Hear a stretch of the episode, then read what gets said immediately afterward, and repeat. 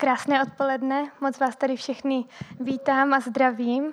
Já si to tady rychle jenom uh, nachystám, protože dneska to máme zase trošku novým způsobem, tak abych vám mohla ukázat uh, prezentaci, kterou jsem si připravila. Uh, jak už řekl Maty na začátku, tak dnešní Eh, kázání má téma Bůh je automat a je to takové možná trošku zase provokující, takový provokující název, protože celá tahle série je zaměřená na možná často takové nesprávné interpretace pohledu na boží osobu a jejího vlivu na náš život. A to um, tady v, téhle, v tomhle svém kázání bych chtěla mluvit teda o Pánu Bohu jako osoby, který vyslýchá naše modlitby, plní v podstatě lidské přání uh, na počkání, případně za nějakých podmínek, které prostě jsou stanovené křesťany a prostě, že je to jako kdyby automatika, proto tady tenhle název.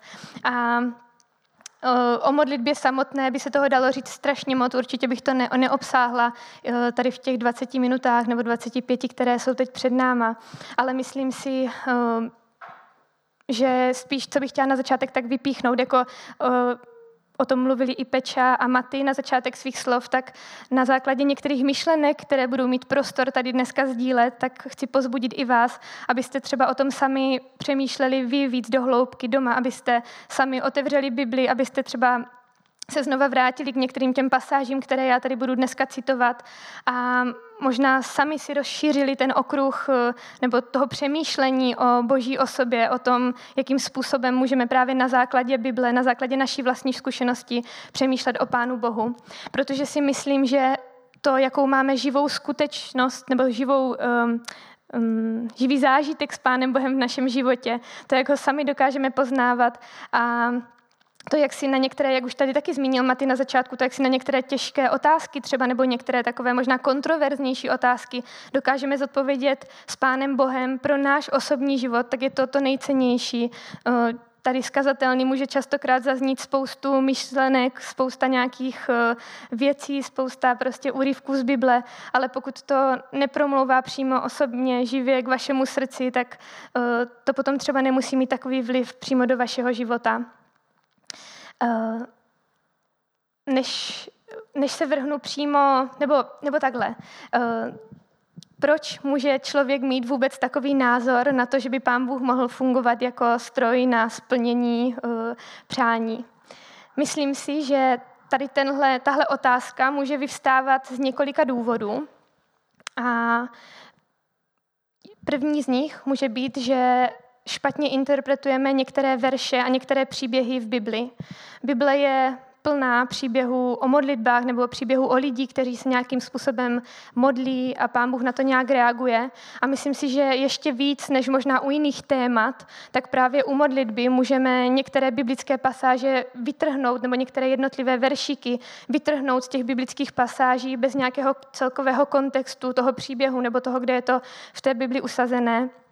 A potom se snažíme ty principy aplikovat jako úplně um, jakoby dané pravdy. A možná to někdy potom může vést k nějakému zklamání, anebo právě i k pochybnostem nad tím, jak život s Pánem Bohem funguje, jak funguje modlitba. Uh, tak to je první takový důvod. Druhý můžeme možná se setkávat někdy s příklady eh, toho, jak se modlí lidé kolem nás a to je hodně individuální. Nevím, v jakém prostředí se nacházíte nebo s jakými lidmi se třeba často modlíte, ale možná, když by prostě kolem nás byl někdo takový, kdo v podstatě celé své modlitby tráví jenom předkládání nějakých svých osobních prostě potřeb Pánu Bohu, tak by nám to mohlo, nebo někomu dalšímu nově příchozímu, tak by to mohlo dát takový pohled eh, na modlitbu, že prostě k Pánu Bohu mluvím tehdy, když potřebuji, potřebovala, aby Pán Bůh do mého života přidal. A určitě taky jeden z takových důvodů, kdy na Pána Boha pohlížíme jako na nějaký automat nebo na osobu, která prostě naslouchá našim přáním a plní je, tak to může být právě nezdravý pohled na Pána Boha, a kdy místo aby jsme zkoumali to, jaký je Pán Bůh, jak o něm mluví Bible, tak je to spíš takový pohled na sebe, možná zaměření na nás sama. A v podstatě, když jsem nad tím přemýšlela, tak to když bychom si představovali Pána Boha, že je to osoba, která nám má plnit nějaké naše přání automaticky, tak trochu staví nás jako člověka i do takové role nadřazenosti, protože předpokládám v takovém postoji, že všechno, co já řeknu, tak pán Bůh je povinen splnit nebo měl by, měl by splnit. Takže to určitě, jak doufám i třeba z toho, co dneska tady budu moct říct nebo sdílet i na základě právě Bible, tak budeme moct tady tyhle věci trošku dát na světlo a vysvětlit si a e, zjistit, že tohle není úplně Není to vůbec, nejsou to principy, které by Bible popisovala ve vztahu k modlitbám. A myslím si, že i sami my, co jsme tady, tak víme, že takhle prostě život s Pánem Bohem nefunguje, takhle modlitební život nefunguje. Ne každá naše modlitba, kterou bychom si představili jako takovou malou drobnou minci, bychom ji vhodili do nějakého automatu a s nějakým malým zachrastěním by prostě dole vypadlo eh, to, ten, ten odpo, ta odpověď na tu modlitbu přesně podle našeho přání. Jak už jsem říkala, v Biblii je spousta příběhů o modliteb. Když o modlitbách. Když jsem si teďka i připravovala tady tohle svoje kázání, tak ještě možná víc, než kdy, kdy jsem si uvědomila, jak eh, moc pojednávají prostě jednotlivé příběhy, nebo jak moc uh, biblické postavy jsou v kontaktu s Pánem Bohem. A, ale zároveň veškeré ty příběhy, anebo i třeba pasáže, kde pán Ježíš promluvá k lidem a učí je o modlitbě, tak prostě obsahují ten kontext té situace. A tak znova bych ještě chtěla upozornit na to, že nejde to vždycky vzít jako tři slova nějaké, které tam jsou napsané do slova. A zároveň právě jsem si uvědomila, že možná, když bych tady dneska mluvila o modlitbách nebo o Pánu Bohu, který je automatem na splnění našich přání, tak bychom si v podstatě představili modlitbu jenom jako vždycky vyřkávání nějakých prozeb, nějakých věcí, za které prosím, co potřebuju. Ale zase pohledem do Bible a do těch příběhů můžeme vidět, anebo i do božího záměru s modlitbou, tak vidíme, že modlitba je košatá věc, je to rozhovor s Pánem Bohem a zahrnuje spoustu různých eh, promluv, nejenom prozby a přímluvy, ale je v tom zahrnuté uctívání, děkování. Pánu Bohu můžeme vyznávat naše hříchy a můžeme s ním prostě hovořit eh, o čemkoliv. Mm. Ale i tak dneska v podstatě v, té mojí, v tom mojem zamýšlení, tak se trošku víc jakoby budu točit kolem těch modliteb, které mají být uh, tím principem, že prostě k Pánu Bohu přicházíme s něčím, co bychom potřebovali změnit s nějakou prozbou, přímluvou. A to, když jsem zase se za to modlila a přemýšlela, tak jsem si uvědomila, že možná celkově ten přístup k Pánu Bohu a jak si takové chvíle můžeme lépe představit a i v našem životě se nad tím možná zamyslet, jak my sami přistupujeme k Pánu Bohu, když si představíme, pro většinu z nás to třeba není tak dlouhá doba zpátky, nebo si zkusíme vzpomenout, nebo možná někteří z nás si vzpomenou na své vlastní děti.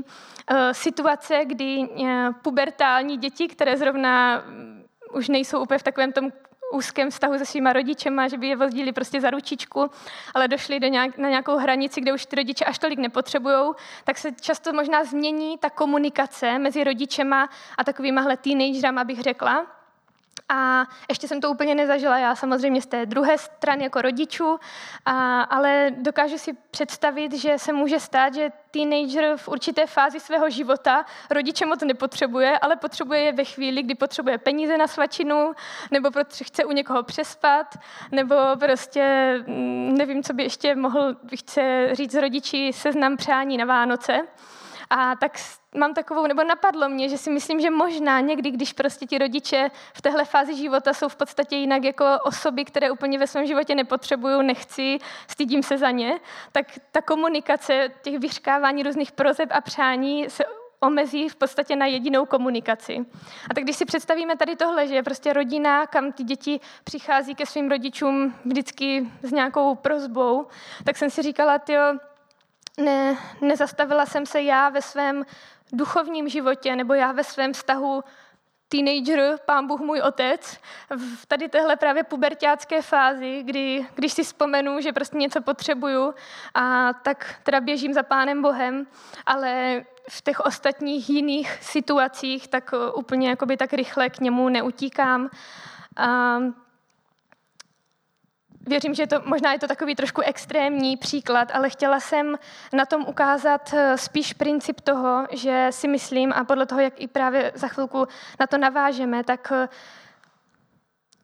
komunikace ve, ve vztazích je důležitá k budování toho daného vztahu. A možná si umíte představit, že právě tady v tom období nějakého teenagera se svýma rodičema, tak pokud on jim nechce říkat jiné věci ze svého života a vždycky chodí jenom s prozbama, tak se úplně ten vztah rodičů s tím dítětem neposouvá dál.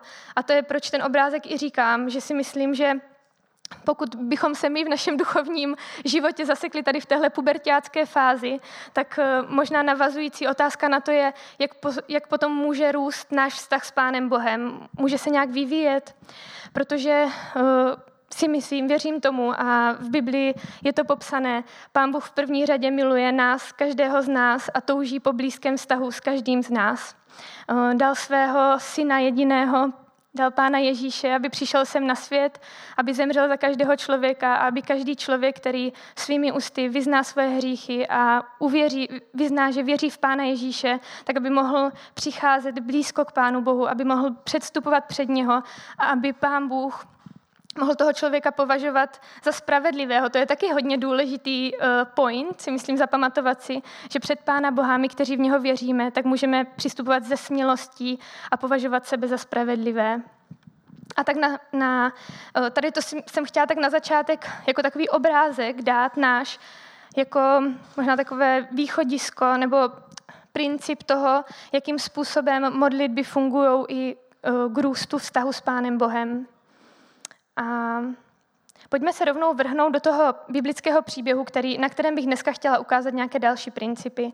Přečtu z první Samuelovi, z první kapitoly, uh, několik výňatky veršů, přeskočila jsem pár veršů, abych nečetla úplně tak dlouhou pasáž, oni ty ostatní v tom kontextu nejsou až tak důležité, případně je prostě opíšu vlastními slovy.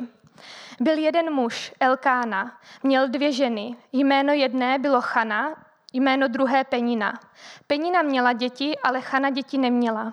Tento muž přicházel rok co rok ze svého města, aby se klaněl a obětoval hospodinu zástupů v Šílu.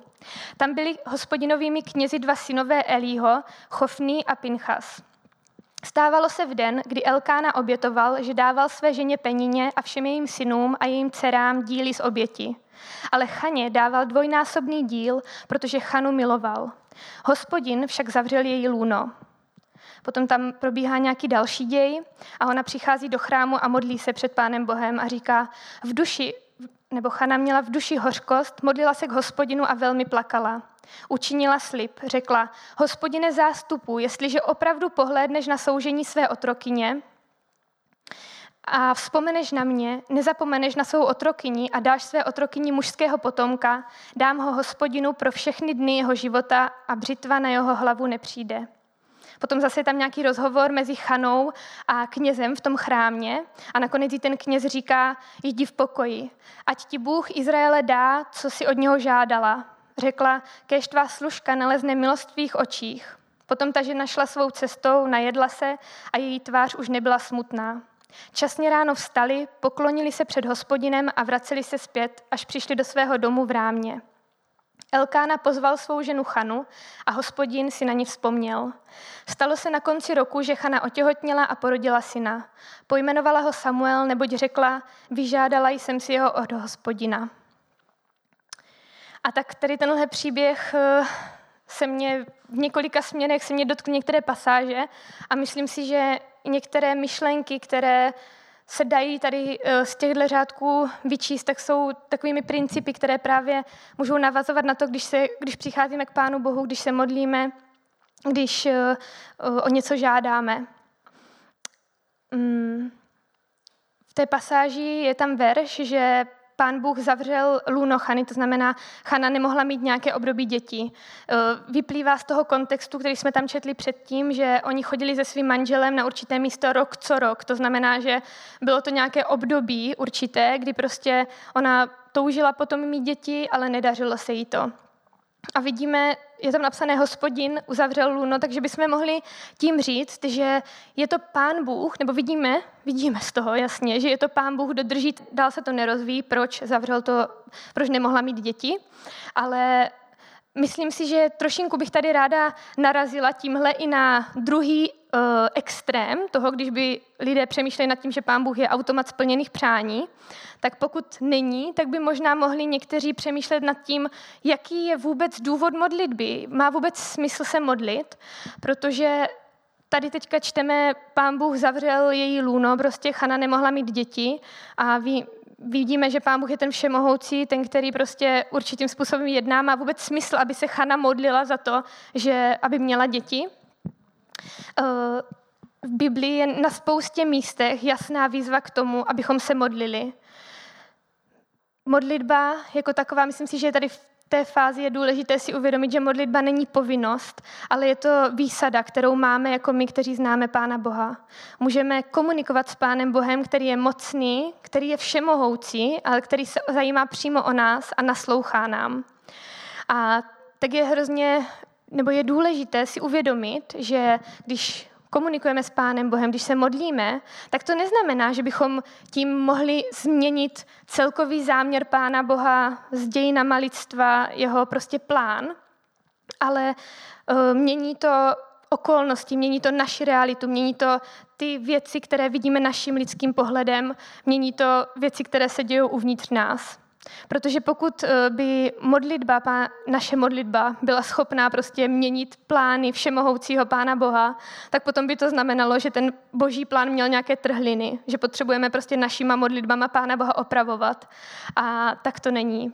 Pán Bůh má dokonalý plán, má dokonalé záměry, ale my žijeme tady v naší realitě, v realitě tady tohohle světa a Pán Bůh si přeje, abychom přicházeli před něho a modlili se, komunikovali s ním, abychom rozvíjeli ten vztah a já právě ještě dál věřím, že budu mluvit trošku víc o těch uh, dalších důvodech, proč je to tak důležité. Takže určitě modlitba má smysl. Na, jak jsem říkala, na spoustě místech nás přímo Bible vyzývá k tomu, modleme se. Například v listu Jakubově eh, je napsáno přímo, pokud se někdo trápí, ať se modlí, pokud je někdo radostný, tak ať chválí Pána Boha, právě taky druh modlitby. Pokud je někdo nemocný, tak ať se modlí. Máme se modlit, modlit i jedni za druhé. Uh, další co je zmíněné tady v tomhle příběhu, nebo právě už se možná dostávám i k tomu důvodu, k tomu cíli, k tomu středu uh, těch myšlenek, které, jsou, které vyplývají z toho, když se učíme o modlitbě podle Bible. Věřím tomu, že totiž principem té výsady, že se můžeme modlit, že můžeme k Pánu, Bohu, Pánu Bohu promlouvat, tak není v první řadě to, že vždycky od Pána Boha něco dostaneme, ale v první řadě a ten, to úžasné požehnání je to, že my se můžeme dostávat před Pána Boha, my se můžeme dostávat blíž k Pánu Bohu. Myslím si, že pokud by byl jediný důvod, proč se modlíme, ten, aby nám Pán Bůh primárně splnil nějaké přání, tak by to bylo úplně uhnutí od toho jeho záměru.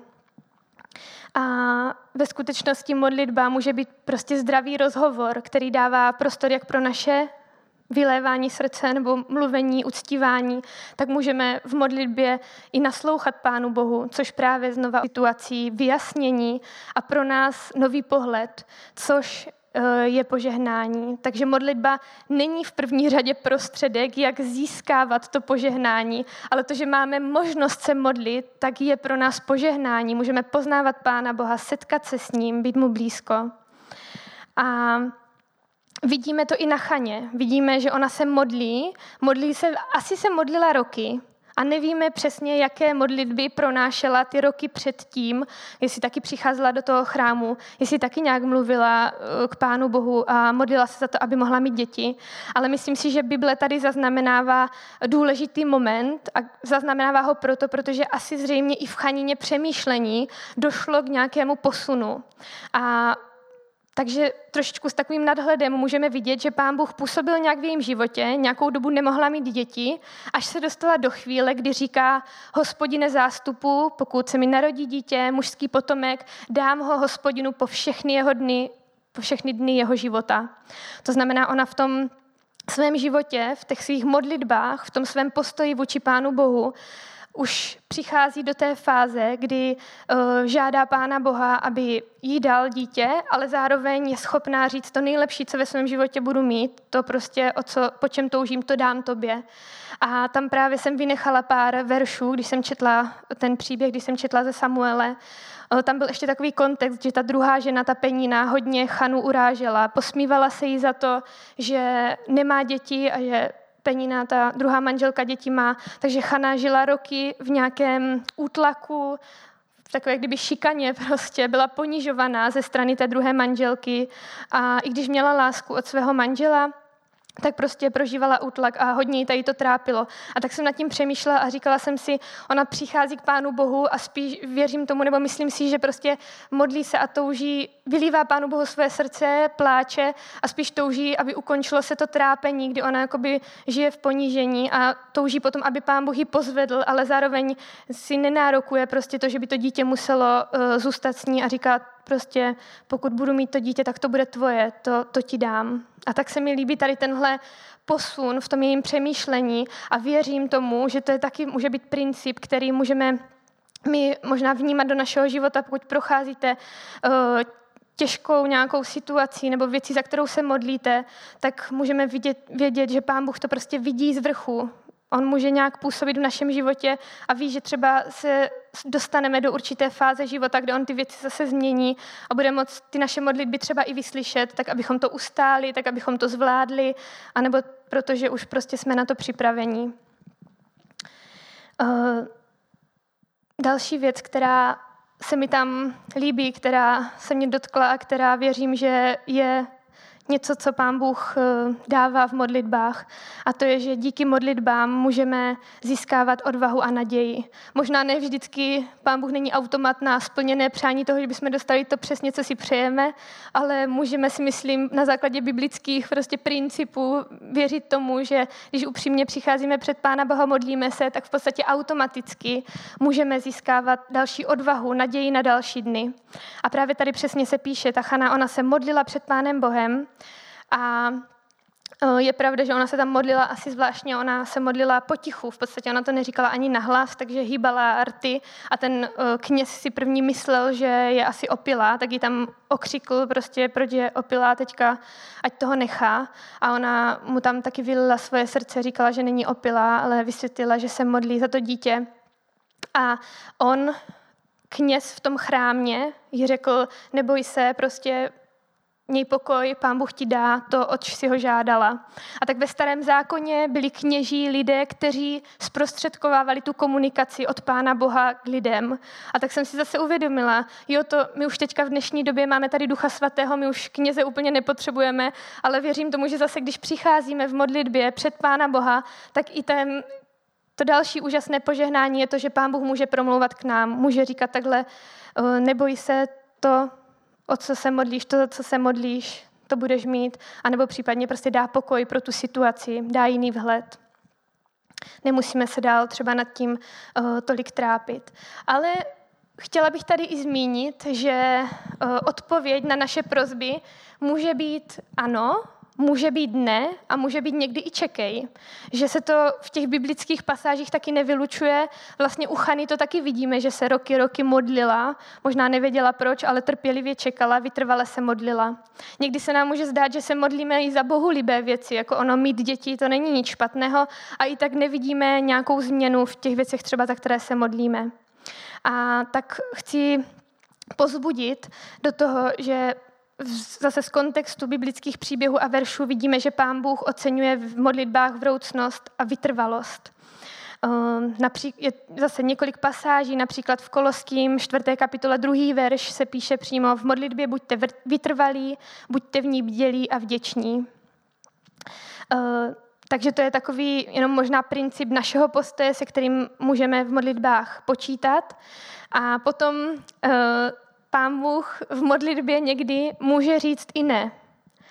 A možná, abychom si dokázali líp představit, proč pán Bůh tady k takovémuhle, k takové odpovědi se někdy může uchýlit, tak, jsem, tak bych vám tady pustila krátké video.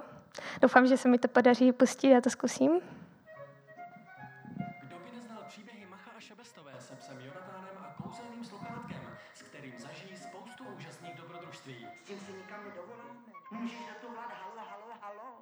Je koček málo a tak štěkám jako hromadě koček milion. No prosím, jak si přijete? Večerníček Miloše Macourka a Adolfa Borna s originálním hlasem Petra Nárožného. To víte, baledová je baledová. Mohl by být na teda od jedničky nebude. Úsměvné příběhy povedené dvojice školáků a všech jejich přátel vám přinášíme na třech DVD. To už nepotřebujeme. E, reklamu. e, spíš ten princip, který z toho vyplýval, který jsem si, na který jsem si vzpomněla při e, právě zase sledování tady tohohle videa, bylo, že možná kdybychom si představili někdy Pána Boha, nebo kdybychom si představili tu situaci, kdyby opravdu Bůh byl to sluchátko a prostě nechal by lidi, aby tam říkali jakékoliv věci, které by je napadly a automaticky by se to mělo plnit, jak by ten svět vypadal. Jestli si pamatujete ty večerníčky Macháše Bestové, jaké prostě průšvihy tam vznikaly, eh, když lidi měli tady tuhle možnost jako splněných přání automaticky hned, eh, jak tam fungovala možná lidská sobeckost a vyzdvihovaly se tam další jiné negativní lidské eh, vlastnosti a vlastně ne, nepůsobilo to žádné dobro. A to je jenom jeden, jedna z věcí, že my lidé často možná nevíme úplně přesně, jestli nebo nedokážeme posoudit, jestli je vhodné a dobré, aby jsme měli ty věci, za které můžeme prosit. A zároveň uh, si myslím, že Pán Bůh nás právě teda tím ne může někdy i ochránit, že zase je potřeba se na to dívat eh, opět takovým pokorným, uctivým pohledem na Pána Boha, který je všemohoucí, vševědoucí a on dokáže uh, rozlišit taky, jestli třeba věci, které si pro svůj život přejeme, tak jestli jsou pro nás opravdu dobré. K tady tomuhle v podstatě celému příběhu, tak dokážu i u sebe v životě vnímat docela silnou paralelu, protože i v mém životě je to teďka pár let, kdy se modlím za to, kdy budu moc mít, nebo kdy budeme moc mít v našem manželství s Radkem miminko. A i když mě se teda za to v životě, nebo neslyšela jsem, že by se mi za to někdo posmíval, tak i tak je to občas těžké prostě důvěřovat Pánu Bohu, ehm, když nedostávám na svou modlitbu jasné ano, teda v tom směru, že bych prostě už viděla nějaký výsledek. Ale co je pro mě pozbuzující a co vidím, že funguje vlastně tak jako Chana to mohla vyznat, nebo jak to o ní bylo napsané, že odcházela domů radostná, nebo její tvář už nebyla smutná, tak si to uvědomuji i u sebe, když přicházím před Pána Boha a můžu přicházet jakkoliv, i prostě s, nějakým, s nějakou výčitkou nebo s tím, že mám trápení, tak eh, ten princip tam funguje a platí a mám to vyzkoušené na svém životě, že Pán Bůh můžu cítit, že mě objímá, nebo jak to mám říct, ale spíš dává mi takovou důvěru, a což je paradox trošku, protože člověk vlastně nedostane hnedka odpověď eh, na tu svou modlitbu ve formě ano, tady to máš, ale tím, že prostě můžu třeba vnímat nějaký jiný pohled Pána Boha na tu věc, můžu ho chválit nebo uctívat a uvědomovat si, jak on je velký, jak on je všemohoucí, tak mi to dává důvěru k němu, že on opravdu řídí i ten můj život nejlepším způsobem, že on zná načasování pro můj život to nejlepší. A já většinou, vždycky, ne většinou, ale když přicházím takhle před Pána Boha, tak odcházím prostě pozbuzená, odcházím um, možná ne, neřeknu třeba vždycky úplně radostná, ale ten čas, který můžu strávit před Pánem Bohem, tak mi dává naději a dává mi pokoj. A tak tady tímhle bych to už chtěla zhrnout, celé to slovo. Chci, chci nás pozbudit znova i do toho nebojte se přemýšlet eh, nad věcma, které možná nejsou úplně jednoznačné, jak jsme vás pozbuzovali tady v celé té sérii. Nebojte se Pánu Bohu klást možná z lidského pohledu těžší otázky, jestli se vám zdá někdy, že Pán Bůh není úplně dobrý vůči vám, že prostě nerozumíte tomu, jak fungoval jako člověk, a jestli vás napadají jiné věci, proč, proč Pán Bůh nevyslyšel každou vaši modlitbu, i když jste se modlili za něco, eh, třeba za, za jiného člověka, nebo prostě za něco bohulibého. Um, chci to zakončit povzbuzením, tím, že opravdu uh, Pán Bůh myslí na každého jednoho z nás v Jeremiášovi v 29. kapitole 11. až 13. verš se píše, vždyť já znám úmysly, které s vámi zamýšlím, je hospodinův výrok, úmysly o pokoji a ne o zlu, abych vám dal budoucnost a naději. Když mě budete volat, půjdete a budete se ke mně modlit, vyslyším vás. Když mě budete hledat, naleznete mě, pokud mě budete hledat celým svým srdcem. A tak Pána Boha můžeme hledat ve všech těch svých otázkách, můžeme o něm uh, přemýšlet, můžeme ho hledat víc i v Biblii, i v našem čase. A Každý z nás prožíváme různé okolnosti, někdy se to zdá možná nepřekonatelné, ale věřím, že o to víc máme důvodů, prostě, abychom nespoléhali sami na sebe, ale abychom tu důvěru dávali Pánu Bohu. A tak bych možná jenom zakončila takovým chvalospěvem od Chany, který se tam nachází potom v první Samuelovi v druhé kapitole. Přečtu jenom úryveček a ten její chvalospěv nás může eh, převést do poslední modlitby. Um, můžeme si ještě na tom uvědomit, že i modlitby, to, co říkáme, tak není vlastně o nás, není to o naší velikosti, ale Pán Bůh uh, je ten, který koná, Pán Bůh je ten, který jedná a my máme tu výsadu přistupovat před něho. A Chana se modlila takhle. Mé srdce se veselí z hospodina, můj roh se pozvedá díky hospodinu. Má ústa se otvírají do kořán na mé nepřátele, neboť se radují z tvé záchrany. Nikdo není svatý jako hospodin, ano, není kromě tebe. Není taková skála jako náš Bůh. Nemnožte povýšená slova, drzost, ať nevíde z vašich úst, vždyť hospodin je Bohem poznání.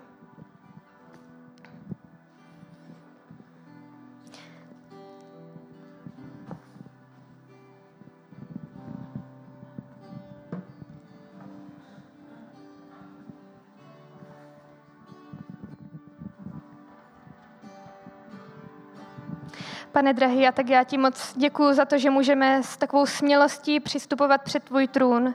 Děkuji ti za to, že když tebe Ježíši pozveme do svého života, tak si můžeme být jistí tím, že obmýváš naše hříchy, že nás stavíš na nohy a že nás vidíš jako spravedlivé, jako čisté, jako svaté v tvých očích a že tak můžeme prostě směle ti předkládat naše prozby, naše žádosti, ale můžeme tě uctívat, chválit v takové pravdě. A tak ti vydávám i ty myšlenky, které tady dneska byly. Modlím se, abychom toužili potom tebe víc poznávat, tebe víc znát, abychom toužili potom možná zodpovědět nějaké otázky, u kterých máme otazníky, aby naše víra mohla být pozbuzená, posílená a aby to požehnání, které jsme přijali my, tak mohlo přetékat potom do okolí, by bylo požehnáním pro další. Tak ti děkuji, pane drahý, za tvoji trpělivost, za tvoji lásku k nám. Amen.